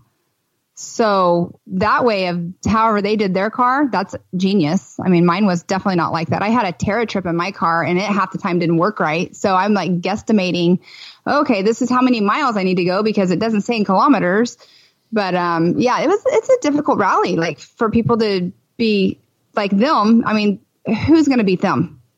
I mean, Kaylee and Terrelyn, if they're in the rally, they're winning, especially in their 4x4 class. But the whole thing is just difficult. The whole rally is difficult. Like learning, you think you know how to read a map, you don't know how to read a map until you go to like one of the Rebelle classes and Emily teaches you. This is how you read the map. This is how you triangulate. This is how you, this is how you do your lat and your long with your map tools. And you have a plotter and a compass and it's just mind blowing. The whole event is mind blowing. And, and you, you really are set up to only the stuff that you leave wherever Reno or wherever you leave the, the beginning of the rally with is like, so if you had your, however many spare tires you carry, that's how many spare tires you have. You have, if you brought one spare yeah. tire, that's what you have. You need tools. Exactly. You better have brought them. You better have planned yep. to brought it, to, to, have brought them. Now, so yep. I, I, I saw something there. I saw some guys or ladies, ladies ran the new Rivian electric pickup. Yes. What's the insight on that? Like I, have I've seen, obviously they're getting some social media mileage out of it running the rally, but how did mm-hmm. that work? Because like fuel and charging, they charged it at night. So what a great, what a great, great idea for marketing. But what do you know about that? I know. Well, the Rivian, looking at the vehicle was super cool. And being around the engineers during the rally, like I actually hung out with them and got to talk with them quite a bit. And um, their PR person was also there. So I got to speak with her a lot. And I actually, we would go places. I would take them places uh, during the day to get them out and about. But the Rivian, okay, so if depending on the the mileage that they had to do for the day, they would sometimes have to do like a splash charge. So there's this huge, you know, semi truck that was done by Power Power Innovations, which powered all of our base camps as well, trying to go solar powered so it's quiet um, and no generators. This truck would actually be there to charge, like you said, at night. Um, but during the day, sometimes they they would have to stop off like halfway through the day just to make sure they had enough charge to get them to the end. So there were actually two electric vehicles. Well, one was a hybrid, but uh, the Mitsubishi was the other one that had to be charged at night as well. But the Rivian was super cool. The truck is super cool. It's just weird popping the hood and there's nothing, under there. Like that's where they keep their luggage.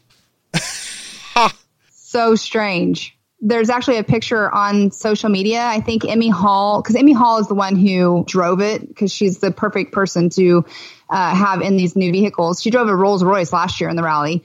There's a picture of her and her navigator sitting inside of the car where the motor should be. They're sitting in it and took this really funny picture. It's pretty funny. But yeah, that that's up. where they kept their luggage. Yeah. So how long now that you've been around that and seen what one of those done? Do you do you see any parallels to you know, when something like that will show up in Ultra Four? Maybe not the truck, but maybe the drivetrain it would be interesting to see one in Ultra 4. I don't know how they would do like the travel and stuff of it and how would they actually make the mileage because they there's no way they would be able to make the whole race mileage wise like there would have to be an electric class that doesn't go as far as the ultra 4 racers go now because i mean what do they do they do like is it like roughly like 300 miles or something what is what do they do at koh i think yeah, one of yeah, the yeah. Let's call it like 100 Usually count on 250. Count. It wouldn't it wouldn't make it because you know you're using more power when you're in the rocks and trying to get up the you know the obstacles and stuff and then when you're going faster in the desert that's obviously using more power. So I don't know how it would work, but I think it'd be super cool somebody to actually have out, right? an electric vehicle. Yeah. I think somebody will figure it. Yeah. I heard this around a campfire recently that uh Dave David thrown it out, like thrown the gauntlet out, like first electric race car to finish King of the Hammers, he's got a hundred thousand dollar check for him. Is that oh, bounty oh, wow. right? Is that right? Have you heard that? I haven't heard that. I Oh hell, I'll go get a freaking electric vehicle. I, it, it, was it was something that I heard thrown out. I don't know if it's real or not. You know, if that's that he'd put a bounty on it. I don't. Again, huh. I don't know. I mean, uh, well, there's maybe. an electric UTV coming out too, right? So does well, it have to be a car? I, have no idea. I I, I don't know any of the details. Like literally the rumors. So I I I have a uh, I have a deposit down on one of the, the Nikola trucks, the the Badger, and I hope that they build their factory. I hope I get to buy the truck. I like the looks of the truck. Um, yeah. I don't really like the look of the Rivian, but I get that it's probably going to get built. I mean, it has 750 horsepower, is what the, that one had for a electric. Have you ever driven an electric vehicle? Have you driven a Tesla? I've ridden, yeah, just ridden, and yeah, they're oh. ridiculous. Oh. They're ridiculous. I mean, you put that pedal down, and because there's no gears to switch through, that thing just goes. Or if you know, uh, in our circles, Deke Smithers, he's one of the East Coast guys that you know runs around like Miller and Casey Gilbert and that company. Those guys, Deke, uh, Deke is, he's hard into the Teslas. Like, and Huh? and when he first went into them, I was like, "What is this terribleness?" No, no, no, no, no, no, no. And then now I know I know why they literally will snap you back in the seat and hold you there. Yeah, they're really fast. I've driven one once and I was really amazed. I was actually very impressed by how they drive. So now with Rebelle, Emily Miller, she Yes. has seen your skill set, and so now she has you doing all sorts of little stuff for her there, right? Helping run the thing. I um well what I do is I uh, I work their start line. So in the morning when the girls are lining up to go off on their day of their adventure, I am there to help them start their day. So because um Emily, you know, the first year of the Rebelle Rally, the very first year of 2016, I was the first car off the line for the very first Rebelle Rally. I we drew number 1 so I know what it's like to be that car off the line. And my navigator and I, it's just, you know, it was an awesome experience. So when I decided I wasn't going to be competing anymore, I told Emily I wanted to be involved in some way, somehow. So she put me on as the start line and the finish line because I would be my chipper self that I am and, you know, smiling and happy and trying to cheer them up if they had a horrible day when they came in and, you know, make sure they're going off on their day with, you know, the reminders of staying hydrated and, you know, having a good day and look around at their scenery and, you know, bring it home at, at the end of the day. So the personality part of it is, I, I believe one, one reason why Emily has me doing what I do because I am personable. I mean, I'm not cocky in any way, but people that know me know that I can talk to anybody. I mean, I jokingly say I can talk to the wall if I had to. but um, no, she has me doing that. So, and then this year she had me work one of the checkpoints. It was pretty cool to get to, you know, be a part of the on course stuff only for one day this year, but hopefully next next time I'll get to maybe work some more on course stuff like I did with JT Taylor at uh, Nationals. But Right. I like how you're, uh, yeah. you know, you're getting an angle angle in there. yeah, Is this what Emily saw in you to bring you to King of the Hammers? Was that the first time you come to King of the Hammers? Was with her to work with her at, at KOH, or had you been out there before? I actually had gone out there, I believe it was like in 2011. I don't know what year it was. I went out and actually watched King of the Hammers. It wasn't anything like it is now, the year I went and watched. I met Dave Cole, though. It was either 2009 or 2010. I was out pre running for a race. This gentleman came over and said, Hey, I forgot my radios. Do you guys have any extra radios that I can borrow? we let him borrow some radios and um, gave us his number. Said, "I'm Dave. I'm King of the Hammers." We're like, "What is this King of the Hammers? Never heard of it. This guy's crazy." You know, this what. honestly, thinking in the back of our minds, it's kind of weird, but he uh, ended up being a super nice guy. I always, I always would every year I'd send him an email. Hey, if you need help at King of the Hammers, let me know. And I never got a response. So Emily, 2016, I work the, you know, I compete in the Rebelle. She says that she works King of the Hammers and runs the media tent. And I'm like, oh, I love King of the Hammers. I've gone there and watched the event before. I said, I know Dave Cole. And anyways, I don't know if she really thought that I knew Dave Cole or not, but she knew once he saw me. I ended up going and working my first King of the Hammers in 2017 for her. And she knew that I was right for the position that I was in because I was basically like a greeter. You know, I greeted all the media. I knew a lot of the media as well, all the photographers because of racing. A lot of them were at the other off road races that I was at. So it really worked out well. Um, and then just this year, now I'm, you know, what is this, four years into it? Now here I am with Ultra 4. So lots changed in the last four years. It's, it's crazy, right? 2020, Yeah. right? It's, it's bad for Yeah. some, but great for others. So Right. let's get the, this is the, this is the point, right? This isn't the, the Right. pinnacle of the, of the interview, but this is the question. Like, what was the transition? What, Uh-huh. what was the genesis of putting the microphone in Pam Hall's hand and putting her in front of the, the camera? How, how Uh-huh.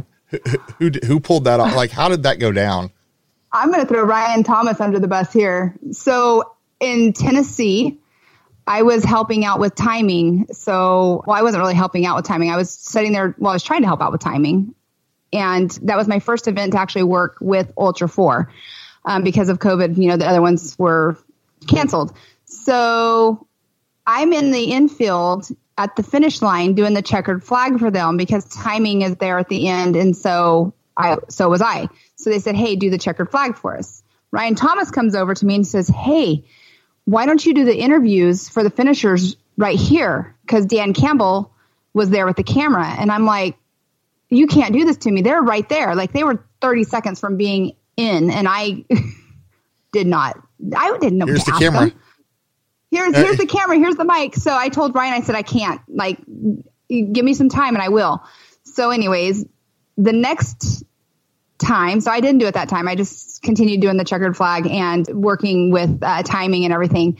But the next event that was coming up was Crandon. So apparently Ryan Thomas, Dave Cole, Marty Fiolka, they all like had conversation and decided that Crandon, they were going to put me on the podium doing the interviews for the finishers. And so that was my my opening act for Ultra 4 was at Crandon, the big house, um, Labor Day weekend.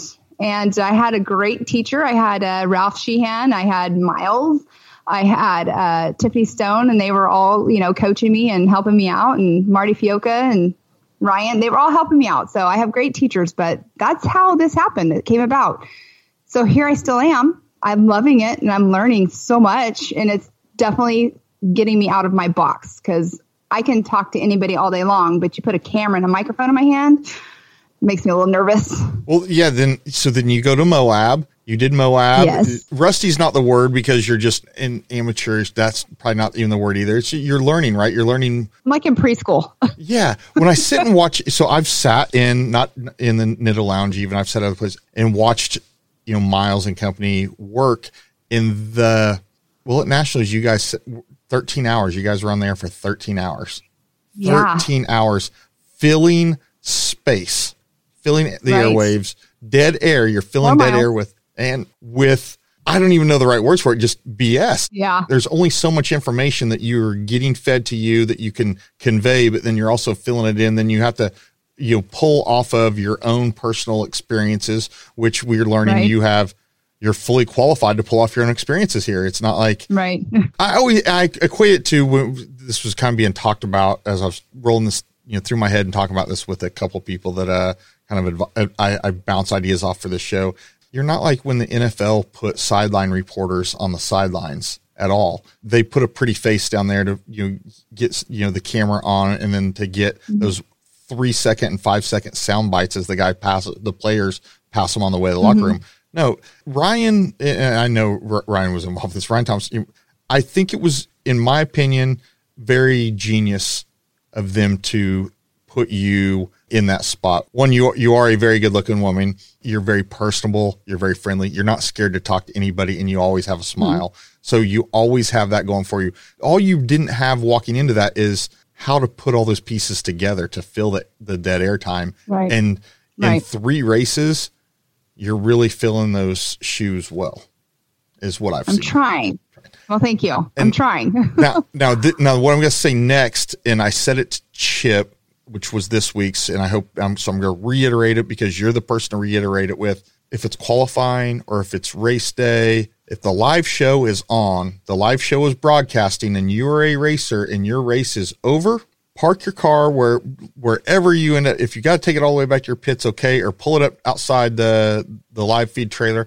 Go in and sit down. Yeah. Go and sit down. One, it does it does several things. It checks so many boxes. One, they get to hang out with you and Miles or you, Miles, mm-hmm. and whoever else, right? That's one. That's yeah. a huge box. Two, it gets them on the air, their name out there, they're synonymous with whoever their sponsors or partners are.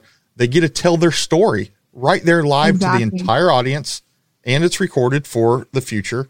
And it helps you guys fill space with exactly. truly from the horse's mouth information. Right. So I agree. 100% agree with you. I only saw one person do this, and I've called him. Actually, I went and said something to him on Saturday night and just said, "Hey, I think what you did is awesome. I hope other other drivers should do this." But Wayland Campbell, Wayland came in after yeah. qualifying. Wayland came in after he his race was over at nationals. Did any other drivers do that? You had like Josh uh, West came in, but no. jo- Josh isn't a, a racer. No. Yeah. No, the ones that came in were the ones that finished the race, like the ones that came in finishers. Yeah. We didn't have anybody really that came in after they had a mishap or didn't complete. But yeah, Wayland, he came in for sure. He uh, had quite quite the ending to that race, but uh, he definitely he still came in. Yeah. And you know what? And the next thing you know, he's out in the pits helping with his dad coming in and uh, Ryan Miller. They came in and you, we saw I saw on the live show because that's what I'm sitting there watching. I'm watching the cameras and I see him. You know, now he's working in the pits. That that family is so amazing. Like they really are how they do that. But yeah, it, I definitely agree with you though. Like the racers definitely should come in if they can, no matter if they had the worst ending to their race or not, still come tell your story because the people that are watching it at home and watching the live show, it's only going to build the audience for that racer and for the live show because now, like you just said, from the horse's mouth, they have the true live interaction of what happened to them on course. I get it if you're stuck out on course so far you can't come in. That's just a given. But the racers that do, you know, get back to their pit, come in, come on in and sh- sit down and take a seat out. You know, I'm always one of those. I sit and I pat that seat and I say, come on, sit down right next to me, you know, and they come in, you know, well, Wayland's the only one that came in, but yeah, they come in and sit down and they start talking about what they do. Like Dawson, Dawson comes in every time I've been in there on the live show. He has came in and he has talked. That family is another family that just, you know, I'm a big fan because yeah, the of, whole Allington family, is great folks. Yes, they are. They are, and coming in and just knocking on that door and saying, "Hey," you know, or just walking in and, "Hey, let's put this person on the mic," or even the sponsors that are there, like Ryan with Nitto. Hey, come take a seat. Let's talk about you know the race for you. What's going on with you? So it's really good to have people come in and do that, no matter if you're a racer or one of the sponsors there. It definitely helps fill that airtime and gives us all something else to talk about besides hearing Miles and I's voice. right. Well, but it, it, but it does help you and Miles and or, or you Miles and Ian or you Miles and you just everyone who ends up in that situation. It helps you guys because yes. one you get from the horse's mouth, like I said, but you guys are out there, and I don't know how you do your homework yet, but knowing Miles, and I do know Miles, he may be one of the hardest working people going on at a race. You know, everyone when everyone is socializing and drinking beer on Thursday night or on Friday, he is drinking beer, but he's also taking notes and going pit to pit to pit to exactly. pit. And he know and he sits down with his papers and he's got the pictures and he's constantly scrolling social media to see, you know, to identify one, what the driver looks like, two, what his, who his co-driver is, what the car looks like, what the car looked like when it was clean, then what changes they've made between the race, last race and this race, mm-hmm. And if you don't put it on social, he might not see it. So he's going, or if you're clandestine, I mean, there's not a lot of that in Ultra 4, but there's a little bit. He's going pit to pit to pit, talking to everybody like, hey, tell me, yeah. you know, tell me tidbits. So Friday night after qualifying, he's out there doing his homework, doesn't, doesn't kill exactly. it until he's done. And then he shows up and that's what he draws on for that next 13 hours of the, right. the live show. And if he, and he's, he's just figured out, he goes, if I put in my homework, I have stuff to talk about. But Right. If people show up and sit down, then hey, that, that they come to him, right? Or come right, to you. Exactly. And so hopefully it exactly. comes to a point where they're walking up to you pre-race and post-race and be like, "Hey, um, here's what here's what happened," and then you're like, "Yeah, man, yeah, I appreciate that. Yeah. I'll use that next time." Exactly. Exactly. And that's that's what like Miles doing that going pit to pit is awesome that he does that. I am learning who the drivers are and like I mean, I came from desert racing. So you give me the desert racers and I can, I know exactly who they are. I can walk up and say, Hey, but learning the ultra four drivers and I've, I've always been a shy person, believe it or not.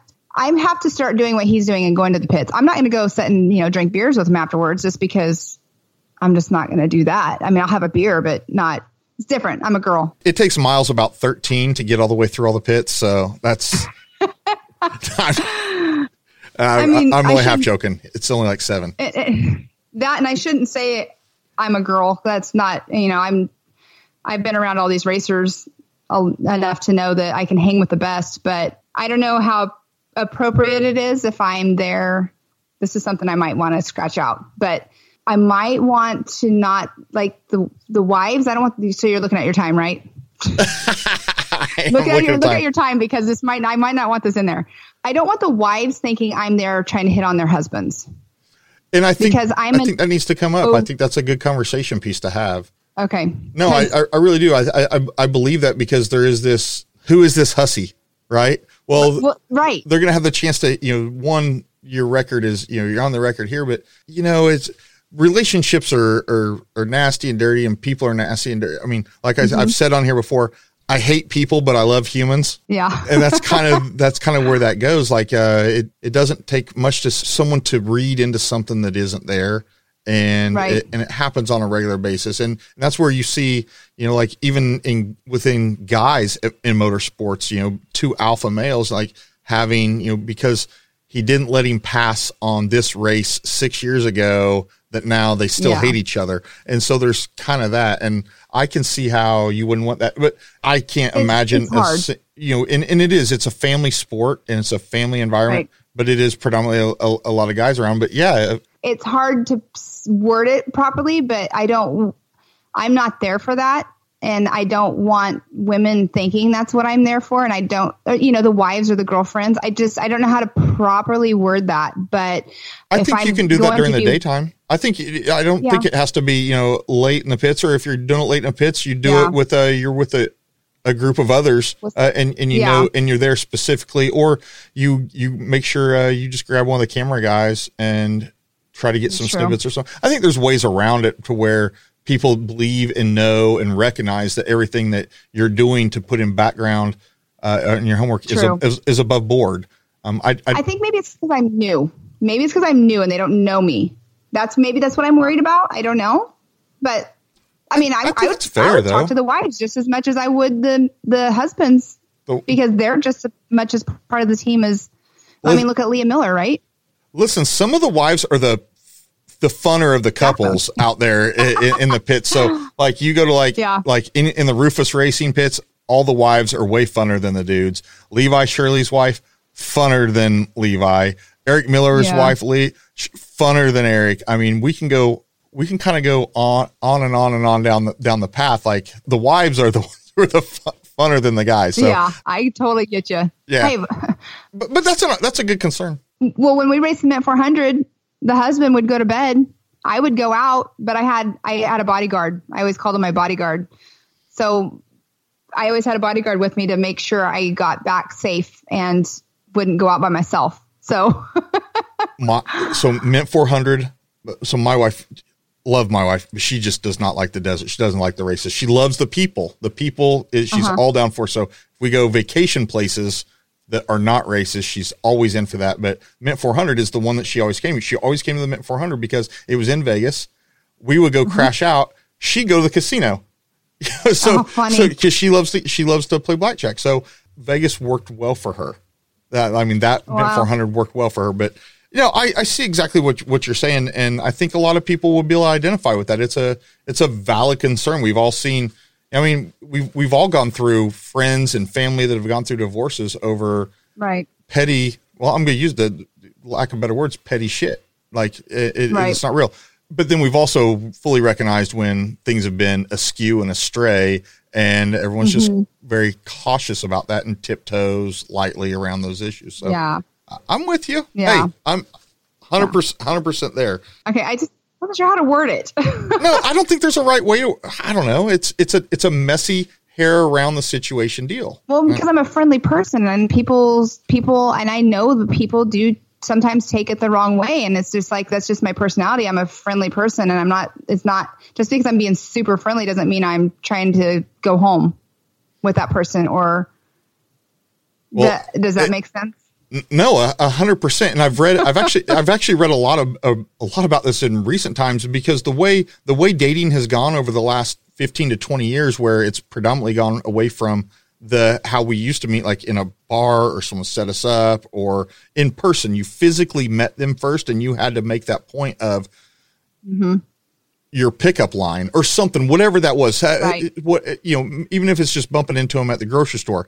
Today that's kind of weird. Like i'm I'm Yeah. told that's weird. I'm married. I can't even imagine being in the dating scene. That tells me how. Uh, no, I'm agree. I 100% agree with you on that. I, I feel so bad for these people, but the in the people that have gone through divorces and are now dating, trying to, re- it's all online, and and by the time you've actually made first contact, they've had the ability to scour your social media, so they've Yes. found your pictures of you wearing an American flag, holding guns. You know, Right. they've scoured you. They know who you are. They already kind of have a preconceived notion. Do they want to go on a date with you or not go on a date with you? So you've already been, you already went through like a, a, background check before versus back in the old days, we didn't have that. You was like, uh, you had to date us like three or four times before you figured out we were a dud or not a dud. So Right. I think it's really awkward. So what I guess where I'm going to kind of close this out is today the human mind I believe likes the the personal interaction even though technology hasn't really supported it when it comes to dating. So when you have guys or women just doing personal interaction, just being themselves and being friendly and a smile, something as simple as a smile today can be misconstrued as attention in the wrong flavor. Right. And Exactly. That's what I mean. it, that and that's what it is. It's just it's not even flirting, but someone could conceive it as as as a flirt by just being friendly. And apparently today, friendly is too much. So yeah. I know exactly where you're coming from, and your art, your argument, and your concerns. They hold water. They really they, they they hold water, and it's just not for you. It's I think it's society and kind of where we're at today. I, I know it's Right. not just technology, but I, I know you're out doing your homework, and I know you're concerned about that stuff. But I wouldn't be that concerned. I think everyone's going to listen to the show and think that, wow, uh, yeah, I hadn't thought about that, but I should think about that because we're all dudes. I mean, of all the people that listen, majority of them are dudes, so they're like, oh. Oh, so sorry. We just sorry we just put this. You know, this uh, was it the the the, the red letter? The no, the the A, the crimson A or whatever. light- the scarlet- scarlet letter. The scarlet. God, I Scarlet was letter. over. So so there's Pam with her scarlet letter. Like, Pam's like, why won't the why won't any of the the drivers talk to me after dark? I'm like, well, because uh, damn it. I'm So sorry. goes, crap, here comes Pam. Hide. I jinxed you. I'm I'm sorry about that. But yeah, so but you're you're totally settling in. That's the the, the Yeah. key where we're going with this is you're settling into this new role. You didn't a year ago you didn't know you're going to be holding a microphone. You didn't know you're going to be live broadcast. You, and now you're a motorsports announcer. You are a motorsports celebrity. You are a personality. I don't know. Is celebrity the right word? I don't know if like like no, not yet. I don't know if that's it. So like like Loren Healy, you know, is Lauren a celebrity or is he just a personality? Um, or is Va- is Vaughn? Uh, I don't know. Like it, I, I I I I'm like if they're in my me. phone, if I have their number on my phone, they're they're my buddy. But I guess we know fam- Exactly. I mean, are they famous? I, I don't know. I don't know. I don't know where that works today. Uh, maybe I that don't either. We'll talk about that in the, uh, the next time you're on. Uh, but yeah, man. So, uh, kind of as we're starting to close this out, there's a couple more things I, I want to, you know, kind of wrap up Okay. with you. You want to race KOH yourself, right? You want to check that box. Oh my. Yes. So the Baja 1000, I'm getting checked off. Uh, and KOH is definitely, it's been on my radar since I came and watched it back. I think it was 2011. I think that's the year I came and watched it. I've always been like, I want to race KOH. Like it's a dream of mine to do it. Um, so I'm like, Hey, who, who, I don't care if I was a navigator or the co-driver. I would, I just want to do it. I just think it'd be so much fun to do that race. I know it's hard work and getting out and winching and you got to be in shape and all that good jazz. But my goodness, like to race KOH is a, a dream of mine. Like I want to do it so bad. Do you still think it's the single hardest one day race on the planet? I don't know. I haven't done it, done it. So I don't know. Well, I just mean from, from, from, from the you. outside, from the outside looking in at it. Do you think it is? Outside, yeah. Yeah. yeah. I would say it probably is right there with the Baja 1000. I mean, depends on the length of it. And no, I probably, because you have all the rock, you know, all the obstacles that go through and everything, it's, it's different. So, and how many, I mean, how many drivers actually finished KOH? There's though every year it's a very small, minute number. Well, I remember when, drivers. when Dave started, you know, he said if if no one finishes, it will be successful.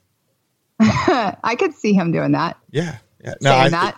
I think yeah, thirty percent. You know, I, I I think when it starts getting sub twenty percent, I think kind of, in my opinion, kind of becomes problematic. It starts losing some luster. But then when Yeah. some of the stuff like KOH this year, I don't think I felt this is just this is from the outside looking in, right? I was media now. I'm media now. Um, Mm-hmm. it felt like Ultra Four wasn't prepared for the leaders to come back as quickly as they did this year. It, it- See, I, I'm in the media tent, so I have no idea.